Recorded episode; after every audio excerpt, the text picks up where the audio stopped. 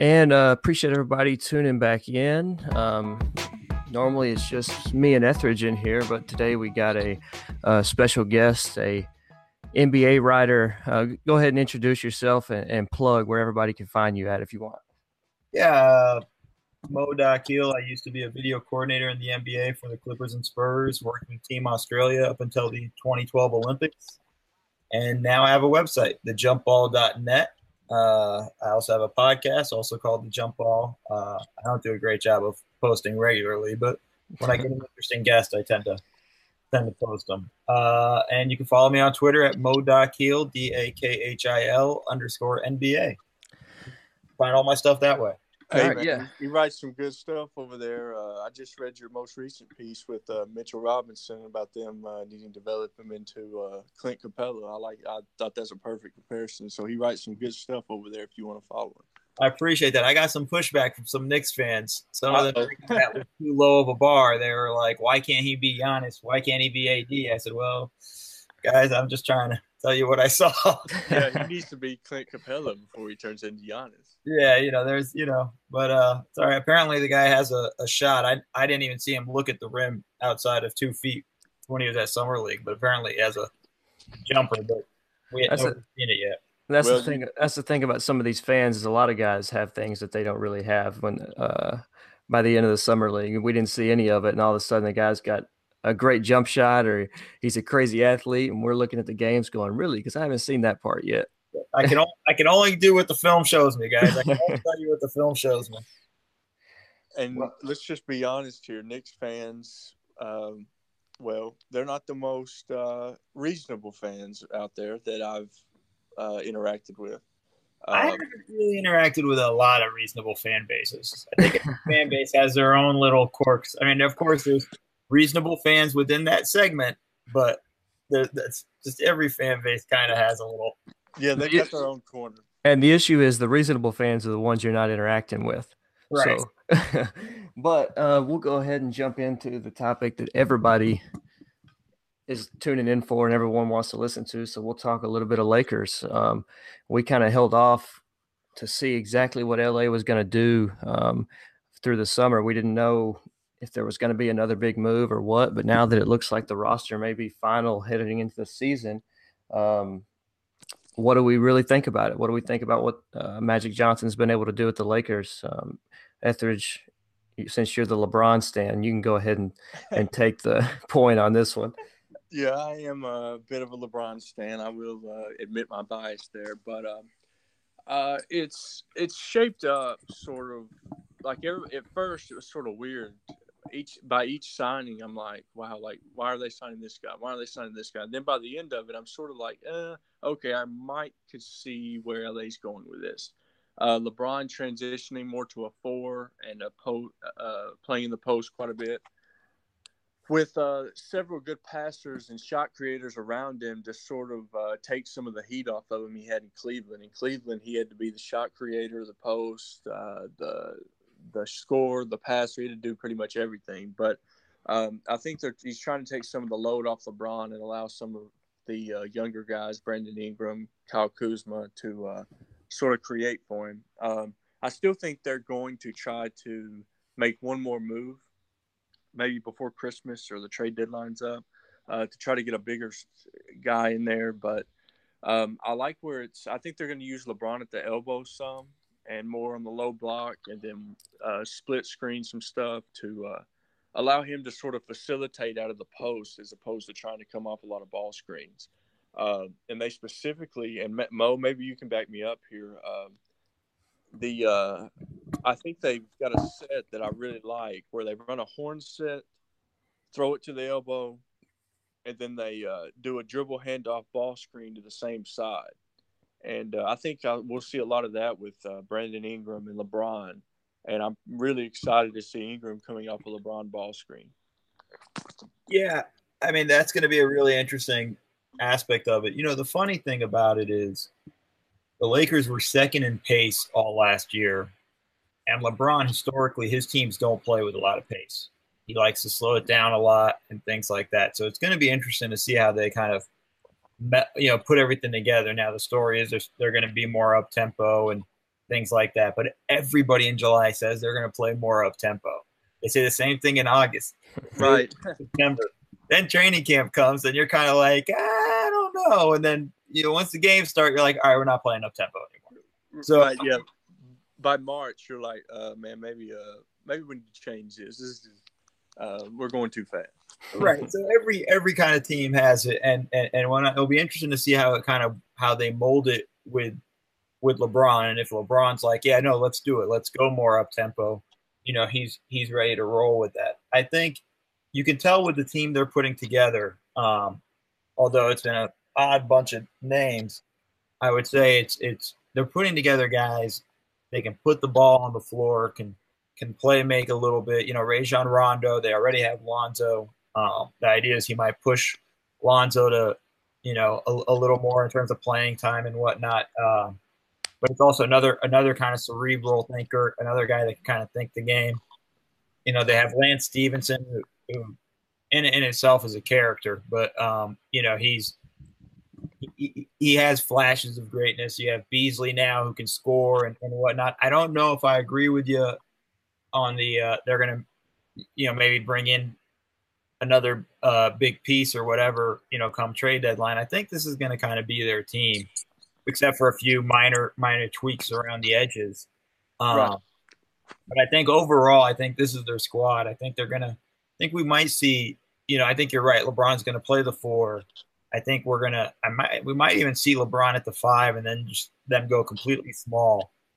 The thing is, when you bring a guy like LeBron James onto your team, you kind of cater. You, you, and you should. You kind of cater your offense and, and around him and what and how he's going to want to play. So, like you said, him at the elbow, them running a horn set, and then get it to him at the elbow, and then a dribble handoff with him and Ingram would be interesting.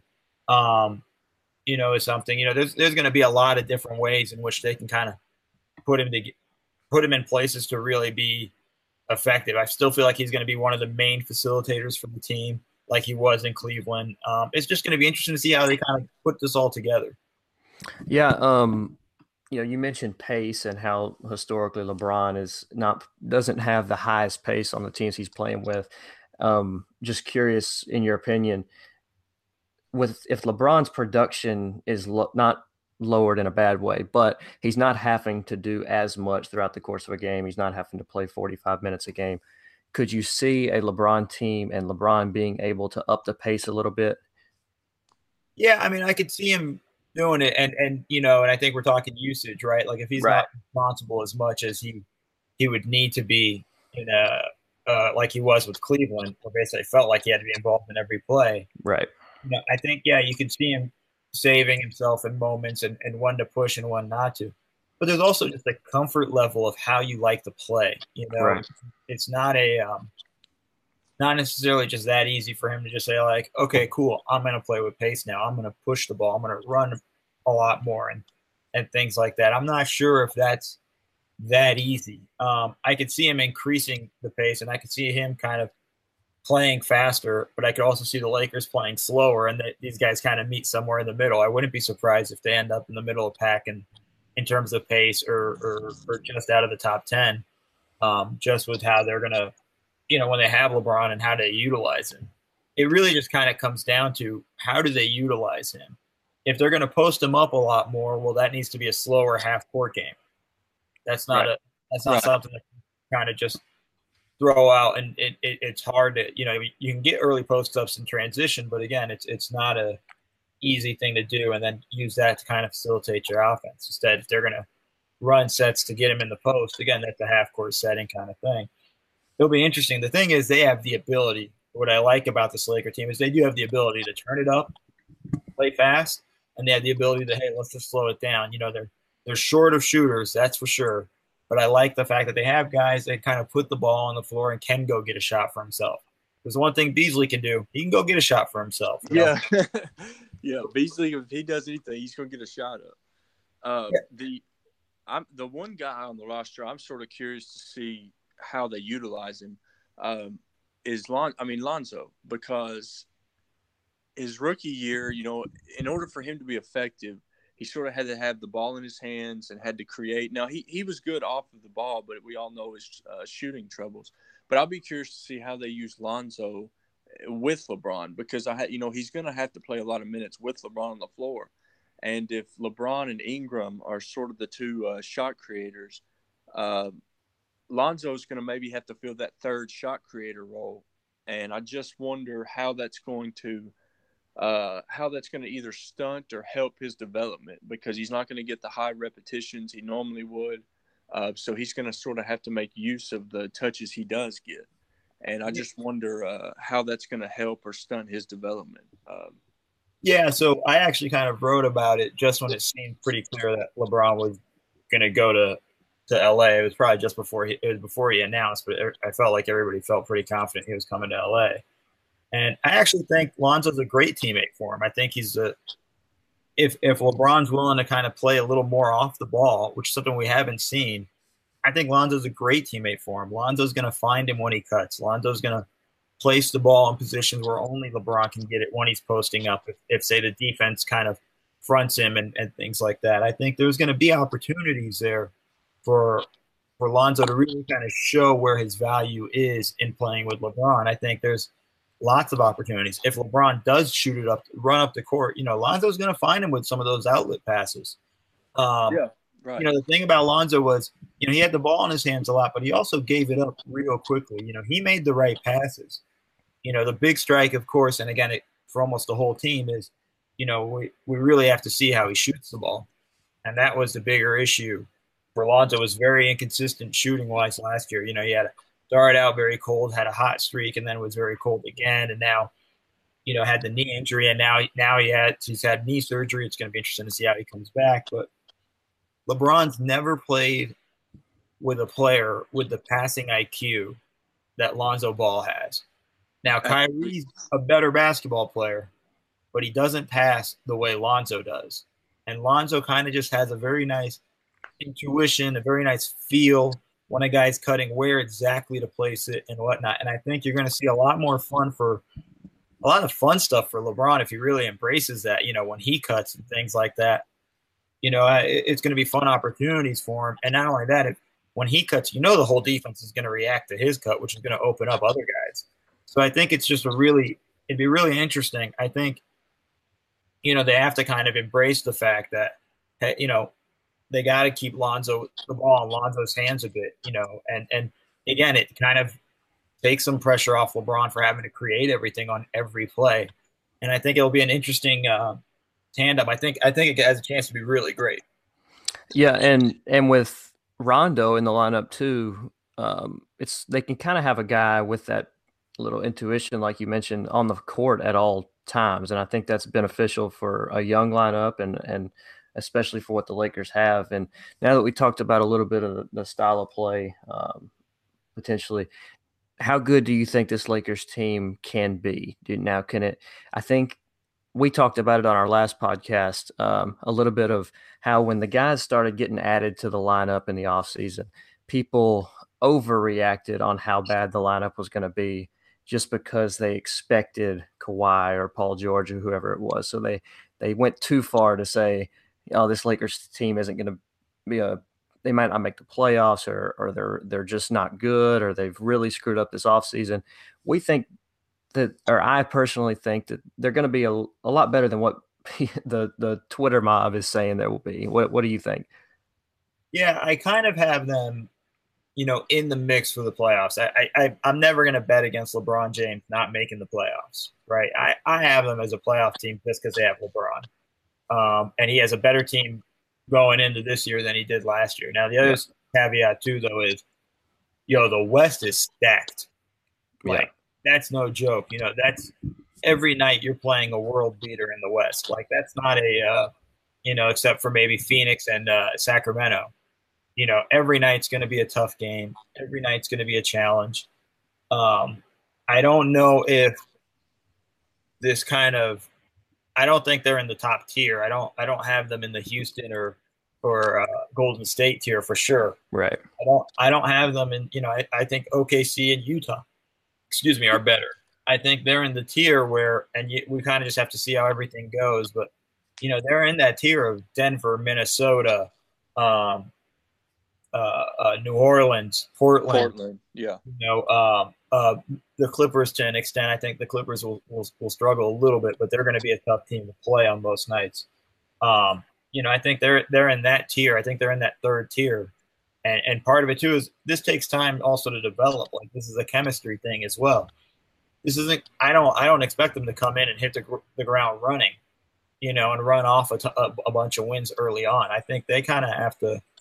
You know, it's going to take time for them to sort of figure out how to how to play together. It's going to take uh, Walton time to figure out the rotations and and who does he want to play and who doesn't he want to play. I don't think he not sure if all the guys they brought in are going to get a ton of minutes, um, or if all the young kids that they want, you know, are going to are going to get those minutes. You know, I don't know how many minutes Josh Hart's going to get a game and and things like that. So it's going to be an interesting thing. I think I, I have them as a playoff team just purely on the pure fact of like I will bet on LeBron till there is no LeBron to bet on. Um, right. but I don't have them as like in the top four. I don't have them getting home court advantage in the first round. I don't have them going very far in the playoffs, but I have them making it. Um, yeah, that's that's kind of just where I'm at.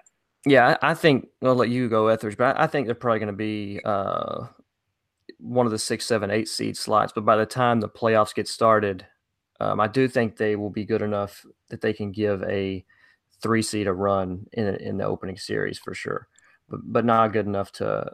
I don't think they're in any way going to contend this year. Etheridge, you go ahead the uh, so I was I actually had a different discussion with a guy on Twitter. We were just talking about the West, uh, some of the West teams and how good they were. And if you look down the West, uh, you know you obviously have Houston, and you've got Golden State at the top. Uh, Utah is going to be right there again. Denver is only going to get better. Uh, you know, you got Jamal Murray and, and those guys developing. Jokic just signed an extension there. So Denver's going to be right back there in the mix. Um, then you've got OKC, who possibly gets better by subtraction by getting rid of Carmelo. And then um, you've got San Antonio, who added DeMar DeRozan. They got the, what was it, the seven seed last year, and Kawhi never played. So it'll be interesting to see how San Antonio bounces back. But if they were a seven last year with no Kawhi Leonard, uh, you would think uh, logically only adding DeMar DeRozan should only help that um, compared to last year. Now they did lose Danny Green, but um, so yeah, you're right. The West is stacked, and I could see LA finishing maybe as high as five, maybe four. I might give them four, uh, but I could also see them uh, finishing as low as seven and eight. Uh, 47, 48 wins is, was the number for about five teams in the West last year. And I think LA probably falls somewhere right in that mix, somewhere between 40, 46 and 49 wins. Um, could maybe on a good day seeing them get to 50, but I, I think 46 to 49 wins is the, the threshold I have LA in now. Yeah, I mean that makes sense. I mean it's it's you know it's listen it's not out of the realm of possibility that they don't make the playoffs. Like you know, it's right. Anybody who thinks it's not possible is is is is a little bit uh, just kind of jumping on a bandwagon of some sorts. But it's it's I would just say it's something that's like it's possible. I don't think it's likely, but you have to look at it with just. I mean, I had forgotten even San Antonio when I list off those teams. Like there's there's going to be, you know, six, seven teams fighting for the last four spots in the playoffs. You know, those, you know, my my four locks obviously are Golden State, Houston, OKC, and, and, and Utah. Um, obviously, assuming everybody's healthy, and then the other four spots are just wide open to me, and and, and it really could be anybody. We so, didn't even list uh, Minnesota in neither one of our lists. Or, or Memphis for that matter. I think Memphis with the health, healthy Conley and Gasol can get back in the playoffs. I just honestly think it's going to be it's it's just the West is brutal, and you know, and and, and if assume the Lakers don't make the playoffs, everybody's going to kill LeBron for it. I go, you can't kill LeBron for it. This is why I didn't think it was smart for him necessarily to go West. The West is just a tougher conference. It's just right. tough.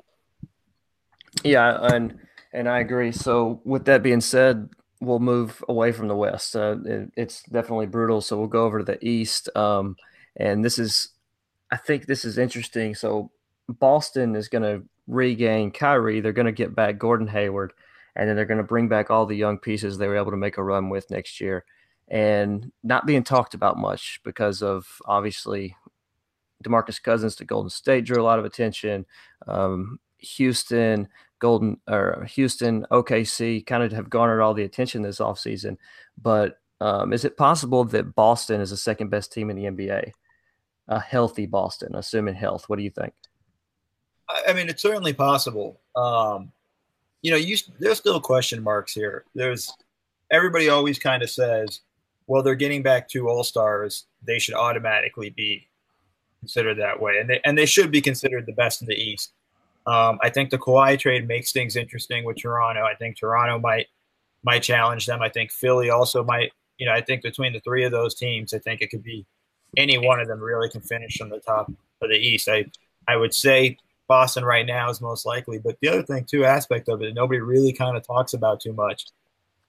When you insert two All Stars into your back into your lineup, the guys who picked up the load last year kind of have to start stepping back, and there's no guarantee that goes smoothly, right? I know that the cult of Brad Stevens, everybody goes, they got Brad Stevens, it's fine, they'll figure it out, it'll all work itself out. I go, and and and that very well may be true, but you can't tell me guys like you know Jayson Tatum, who had a phenomenal playoffs and really a coming out party more so in the playoffs than anybody else. Um, you know, if, if if the team struggles early on and he's not getting a lot of minutes or he's he's not getting the touches he was getting when those guys are out, you can't tell me some of this isn't going to play into his head a little bit. It's a, human nature thing almost. You know, we were better when I was doing this. You know, I right. think the aspect too is, yo, they were really good defensively when Kyrie was out. You know, and and, and in the playoffs they didn't have Kyrie and they were very good defensively because teams couldn't pick on it. And listen, he made improvements last year, but it's not like he made improvements to the point where we're like, wow, he's such a great defensive player. Teams are going to pick on him again in the playoffs. It's a it's a it's a weakness that teams will attack in the playoffs, and that was something they didn't have last year in the playoffs. So, you know, it's it's going to be interesting.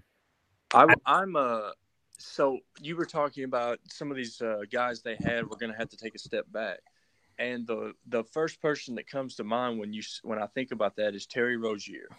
When Kyrie goes out, Terry Rozier, you know, you got the scary Terry epidemic in Boston, and you, you know Terry is, you know, he plays really, really, really well.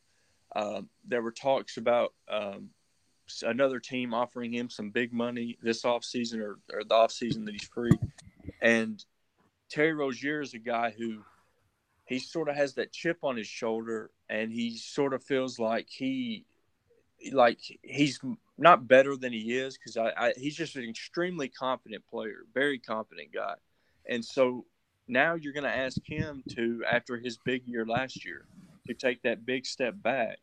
I'm very interested to see how how he does in his new role when Kyrie comes back. Now he, he was obviously in that role when Kyrie was there, uh, but now assuming Kyrie's healthy, asking him to do it for a full season after he just performed like he did in the uh, the the playoffs and while Kyrie was out.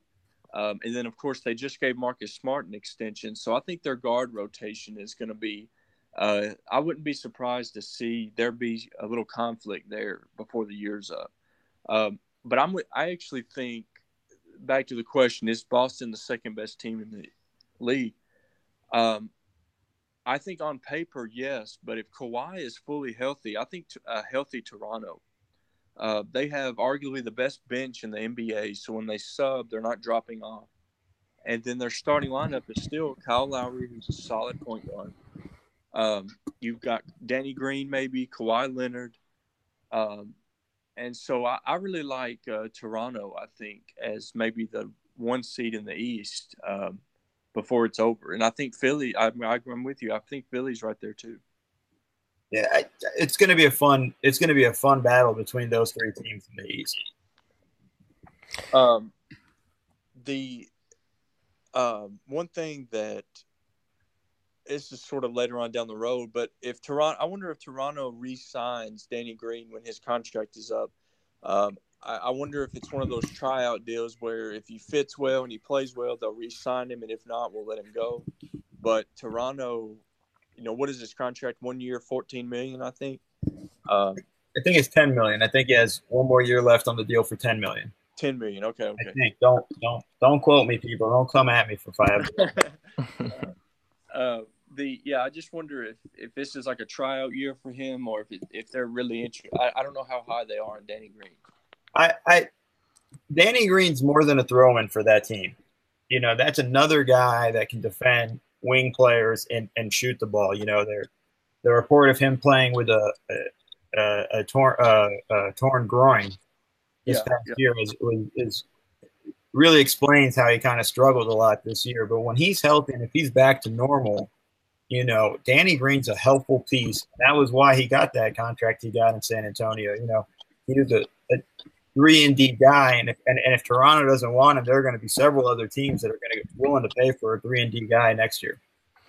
Yeah, I can't speak on Danny Green because I haven't liked him since he dunked on Greg Paulus about 12 years ago. I, I, feel like that's more of a you issue than a Danny Green issue. That's I, I, refuse to speak and speak well of Danny Green after he embarrassed Greg Paulus like that. So um, I mean, he wasn't the only guy to embarrass Greg Paulus. Now, come on. You're right, but this that's the photo that circulates. You search Greg Paulus, that photo comes up like third. so I, I, I just can't I can't add traction to his name there. Um, but I do think it's an interesting point on the one one year deal uh, with Danny Green and relaying that to Kawhi. We talked on an earlier podcast, and just interested to see what you think here. Is Toronto's in game with Kawhi to try to move him at the deadline again for more pieces and overhaul a rebuild, or are they hoping to be able to get Kawhi back next year?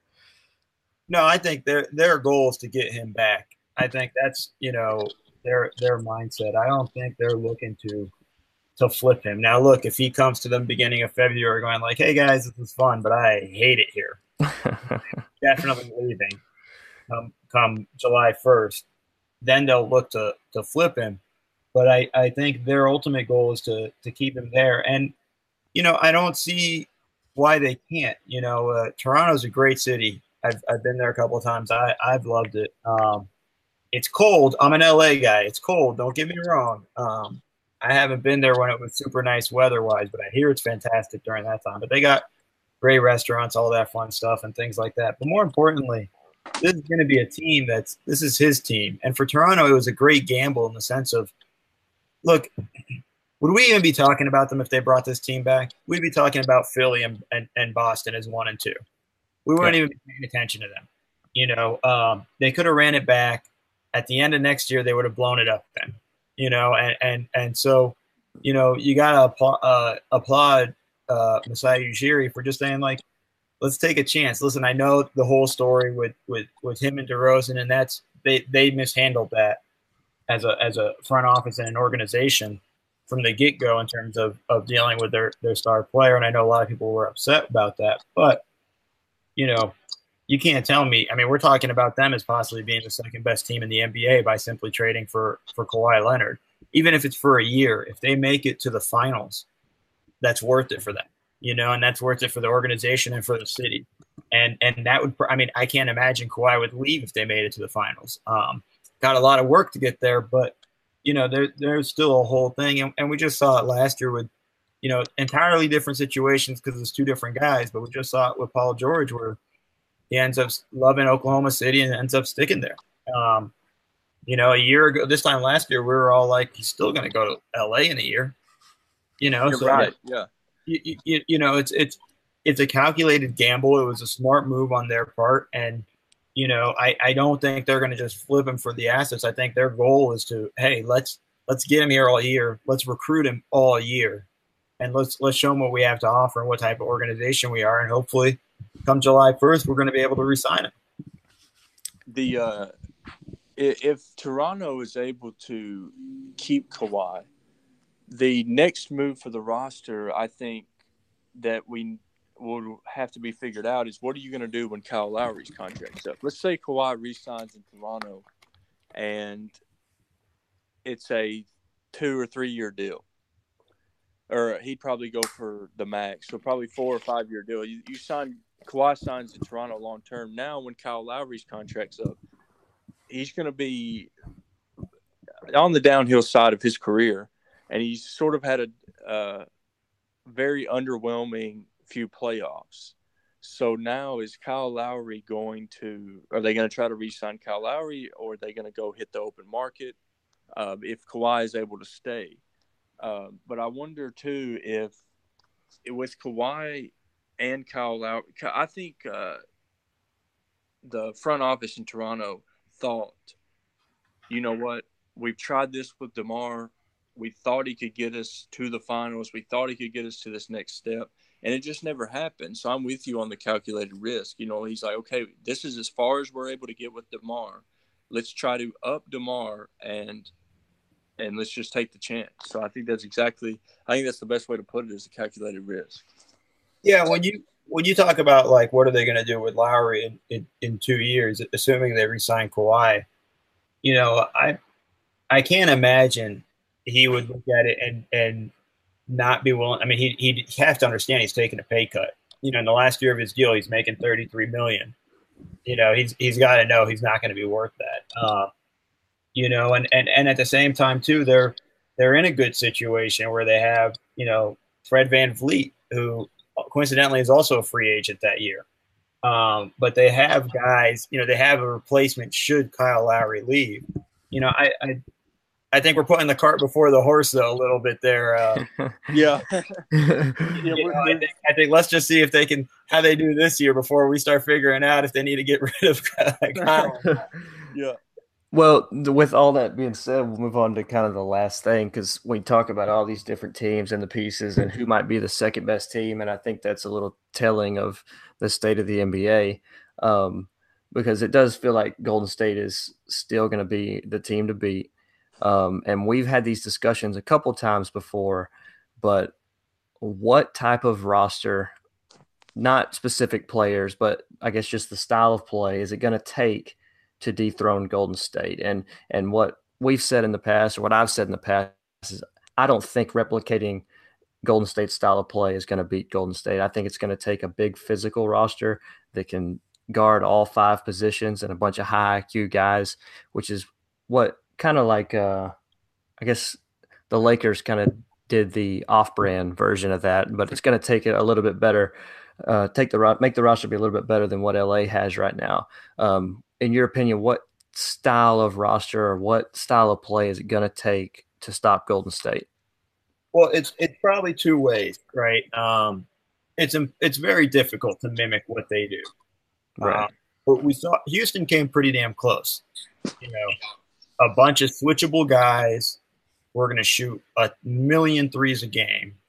And on defense, we're just going to switch constantly. And they they actually last year had put the personnel together on the floor that could do that. They don't they've lost some of those guys this year, and I think that's going to hurt them a bit. But I think they kind of come closest to being able to replicate that. But I like the other the, the other side of it, and it's kind of more what I lean to is you know, I think they struggle with big physical players. Yep. You know, we saw it in their first championship run when they they struggled with Memphis. You know, and this was the grit and grind Memphis Grizzlies. You know, um, you know they, they they have a hard time figuring out how they're going to beat Gasol and, and and Randolph. They had a hard time with that. You know, we've we've seen them struggle with Anthony Davis. Um, and I would have loved to have seen a healthy Cousins and Anthony Davis go with the Warriors because I think that would have really challenged them last year. I yeah, think right. that's an element of just man, it's tough, but I think you hit it head on, right? You got to have switchable guys, high IQ, excuse me, high IQ guys. I think that that that all matters, and then I think the one aspect of it that I think, and this is the NBA in general, and I think it's something you could take advantage of with the Warriors you got to pound them on the offensive glass. You got to make them pay. You know, if they're going to go small, you got to really pound them on the offensive glass. I think teams make the mistake of we're going to send four guys back on defense and only crash the glass with one guy. I'm, you know, send two, hell, even send three at times, and and and make them pay for being small and always trying to get out and run. I think that's that's an aspect of it. And let's also say, you know, my my coaching career was very short lived in the NBA, so I might be completely insane. my, my my thought process on it is just like you got to just crash the glass on those guys. You can beat them on the boards. You can hurt them by getting offensive rebounds because then they can't play their death lineup. and they can't put all those five guys out there. Now they have Cousins, and it might be different depending how he comes out, you know, and, and, and how he comes back from his injury and everything. Maybe it's not as easy anymore to crash the glass against them. But I think in years past, I think teams have really kind of missed the boat on on a weakness that they really could have taken advantage of against the Warriors. And don't get me wrong, the Warriors are a good rebounding team. But the reason why I also felt like was teams would always try to go small to match their lineups. And I and I think your bigs, um, I think your bigs have to be highly skilled offensively because if you just try to like, uh, for example, the first uh, maybe the second year, Cleveland sort of tried to they slowed. I think it was the year Cleveland won it. Actually, they slowed the pace down a little bit, um, and they they got LeBron in the post and and sort of tried to post him. And so I think your big has to be skilled enough offensively to score on, say, Draymond or uh, Andre Iguodala. Like I think they've got to be big enough to overwhelm them physically, very much like an Anthony Davis. Um, and then I think all your guards have to be switchable. Um, I think you've got to be able when Steph sets a screen for Clay, you just switch it, or um, you know, I think all everybody's sort of got to be. I think y'all've already said it. You know, everybody's got to be able to switch, but I think that your big has to be able to score offensively in the post and be able to uh, make a move over Draymond. Because what I've seen most of the bigs do is just sort of try to force their way through him. Um, and I think Draymond has such a low center of gravity. That's not exactly the best way to do it. I think they've got to be crafty around the rim and be able to score around him. Um, and then your guards. I think you do still have to, while you're trying, not trying to match them in shooting. I think you've got to sort of keep up a little bit. Like you don't have to necessarily. Uh, you got to be capable. Yeah, you, you don't have to make 23s, uh, or, but you've got to sort of you can't let them just overpower you from the three point line. So I think your guards have to be uh, be able to switch defensively and be able to shoot it a little bit. You know, I think 12, 13 threes is uh, maybe what I would shoot for if I was uh, an NBA team. And I almost think you might even need a little more than that. I, okay, yeah, I, you know that was just sort of a conservative number, uh, but yeah, I know you're throwing out a number, and I'm being the jerk by uh, picking on you. yeah. um, what would be your what what uh so if for what what do you think the number should be for in an NBA game roughly if you were trying if you were just trying to keep up with Golden State? I mean, Not necessarily match. I think you got to knock down at least 15 threes. Okay. That's I think it, it's it's probably it's got to be higher than that because you know that's that's a good point that you made is that you have to be able to hit to shoot the three ball, you know, and, and having five guys that that will make them have to defend you know, you know, is is is important. Um, you can't just let it so that Draymond gets to play free safety, uh, and that and that was probably the problem with the grit and grind team was they basically just put Andrew Bogut on Tony Allen and didn't even guard him. You know, and and and I think that's something that that's a challenge, and that's hard to find, and that's why also that's why it goes back to you know Danny Green's always going to have a home in the NBA. I'm I'm sorry, Tyler. But I hate it, but you're right. You know, because he's a three and D guy, and that's and that's why wings, you know, with length that can shoot the ball, are great. Wings with length that can shoot the ball and create off the dribble are phenomenal, uh, and are going to get paid tons of money. That's not Danny Green, that last one. Just and I think that's exactly why LA has sort of shaped the roster like they have because that's you you named it with the description of guys you've listed, Brandon Ingram fits that mold. Kyle Kuzma, uh, you know, Lance Stephenson in a smaller role. Like that's even, uh, you know, Michael Beasley. Like even, you know, all those guys sort of fit maybe in a let to a lesser degree that that description that you've named. Yeah, I mean, they, they have a ton of guys that are all going to be switchable. You know, you can throw Josh Hart out there. You can put, you know, Alonzo can switch on just about everybody. Um, they have a ton of guys. You know, obviously LeBron can do it. You, you know, the Lance Stephenson can guard a ton of guys. He might hurt you a little offensively. You know, Rondo's IQ's through the roof. Like they have a ton of guys. You know, I I don't know if they're I where they're going to hurt is they're not going to be able to hit those 15 threes or more. Right. on on a consistent basis. That's really what's going to hurt them in the long run, um, unless Lonzo's coming in and, and going to start shooting forty percent.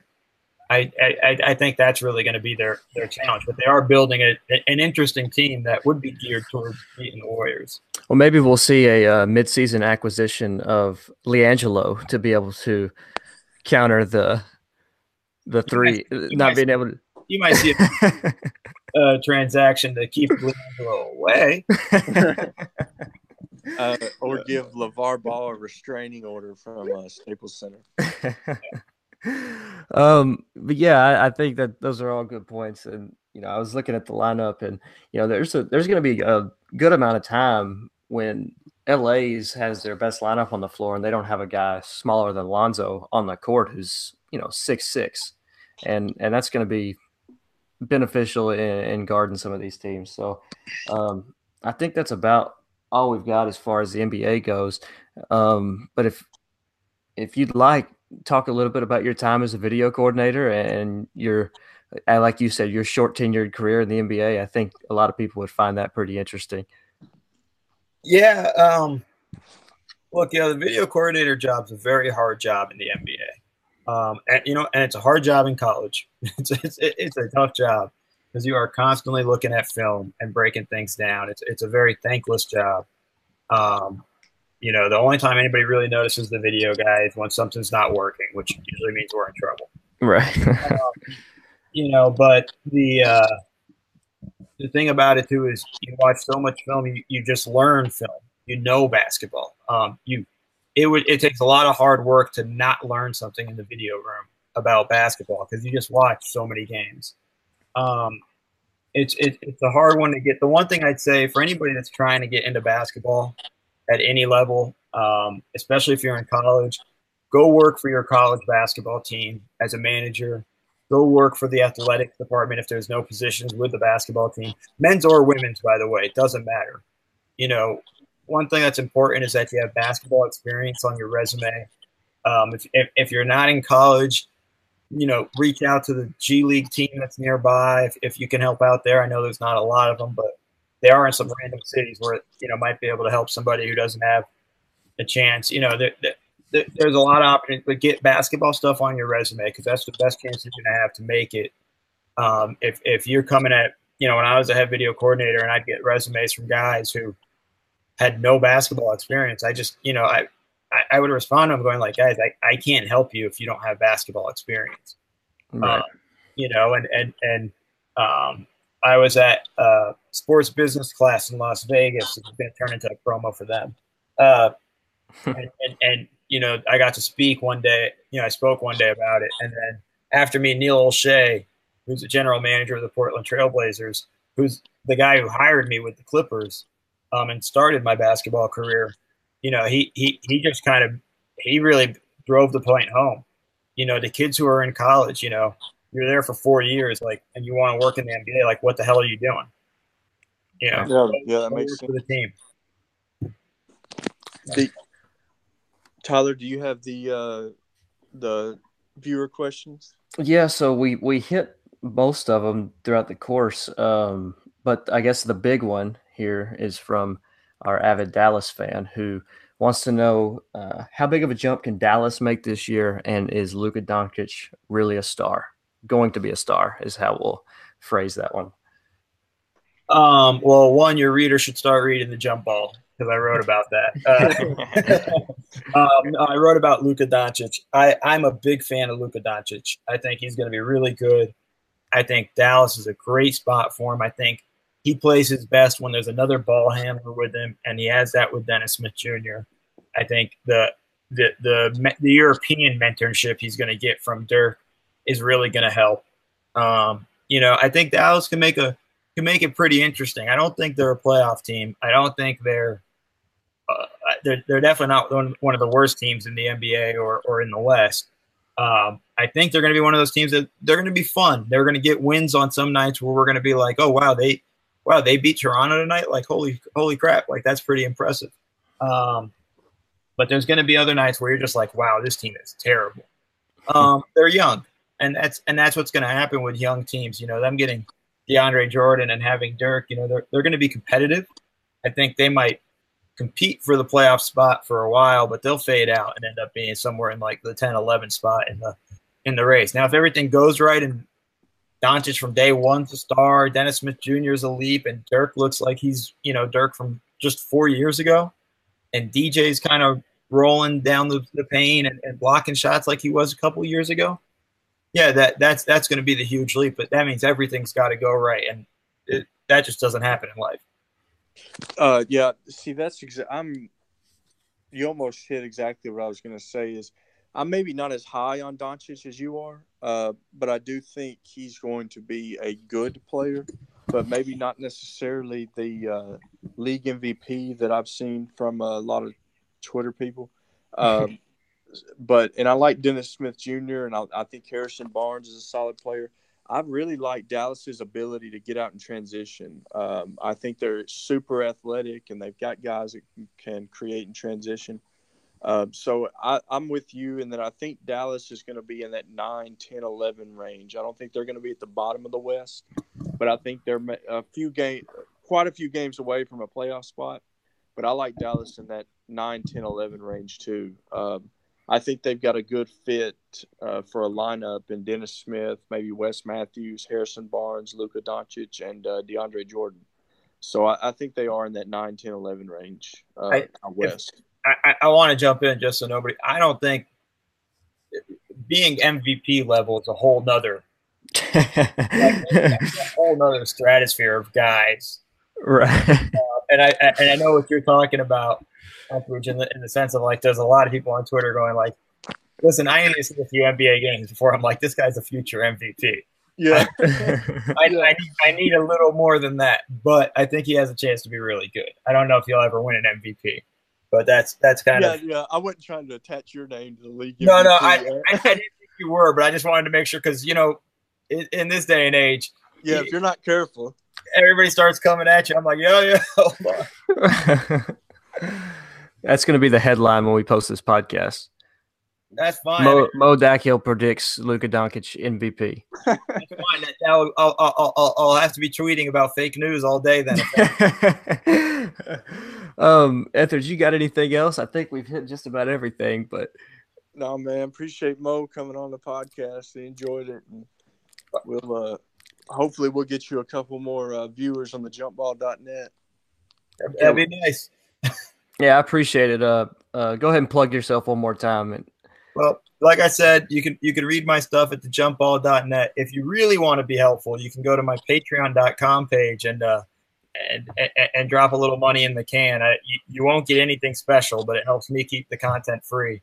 Um, but if you want, if anybody's interested, they can go to patreon.com slash the jump ball and, and, and, and throw a little money in the, in the, uh, I don't even know what they call it in church, the, the the tray that goes around. that they drop money in. Um, but you guys can do a, do a little bit of that if you want. But again, read me at thejumpball.net. You can follow me at mo.keel underscore NBA on Twitter.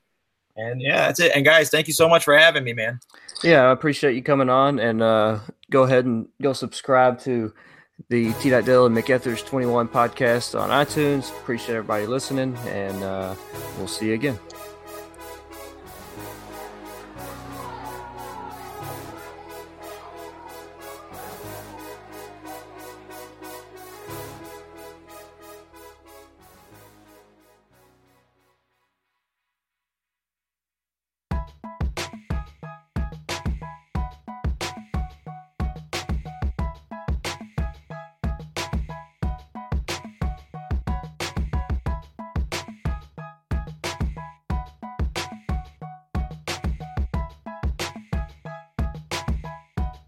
Saying ain't nobody can stop me, they better sit back and watch me. For really though, these niggas are silly though, they think that I'm flopping. No, this isn't Kinko's, you cannot make copies. And just cause you're a dick gives you no right to be cocky.